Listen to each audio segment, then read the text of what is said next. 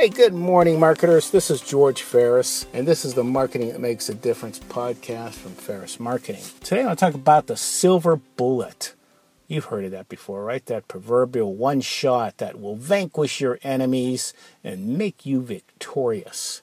Well, how that applies to marketing is interesting because I was reminded of yesterday when a friend of mine mentioned that he has a new tagline. And I have to tell you this, his friend, uh, even though he's my friend and knows I'm in marketing, technically appears to not believe in marketing. He does almost no marketing. Even though his company is struggling and his sales are low, he can understand that he needs to do some marketing. But he believes somehow that this wonderful tagline, and honestly it was pretty good, hit the nail on the head, will somehow change his fortunes. And of course, that's ridiculous if we're sitting here talking about that. And I don't mean to insult one of my buddies, but one reason I bring this up is because he's not alone. The he's and she's out there, CEOs, marketers that understand marketing, know that that's a fallacy.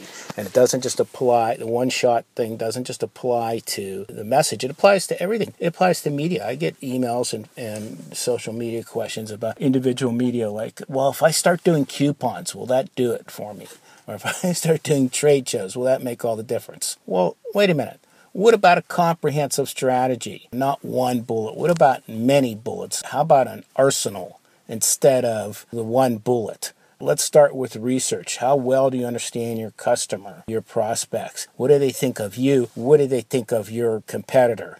Do you even know those basics? That's one of the first bullets you need. Forget the silver bullet. I don't care what color this one is or what it's made of. Let's find that out. You need to have a comprehensive strategy and what you're going to do when you go to A to B and B doesn't work, what are you going to do next? You need to focus on more than just one tool, one bullet per se to achieve success in marketing. People use an example of oh the iconic, let's say the iconic commercial from I think it was like 30 years ago. I don't know if we can even find it on YouTube still. Probably could. The where's the beef commercial from Wendy's? People think that turned Wendy's around. Well, Wendy's was successful and they became a lot more successful and well known after that commercial. But that commercial would be no good unless you spent the millions, tens of millions of dollars they spent airing it. You can't have just a message unless people see it. A message is great if it is seen, heard, and understood by many people, especially your target market. So, any example of great advertising that you show me doesn't work alone or in isolation. It takes more than just one message or one media or even one strategy to put you over the top you need not a silver bullet, but a full arsenal. Otherwise, you're going to end up using this weapons technology. You're going to end up shooting yourself in the foot, is what's going to happen.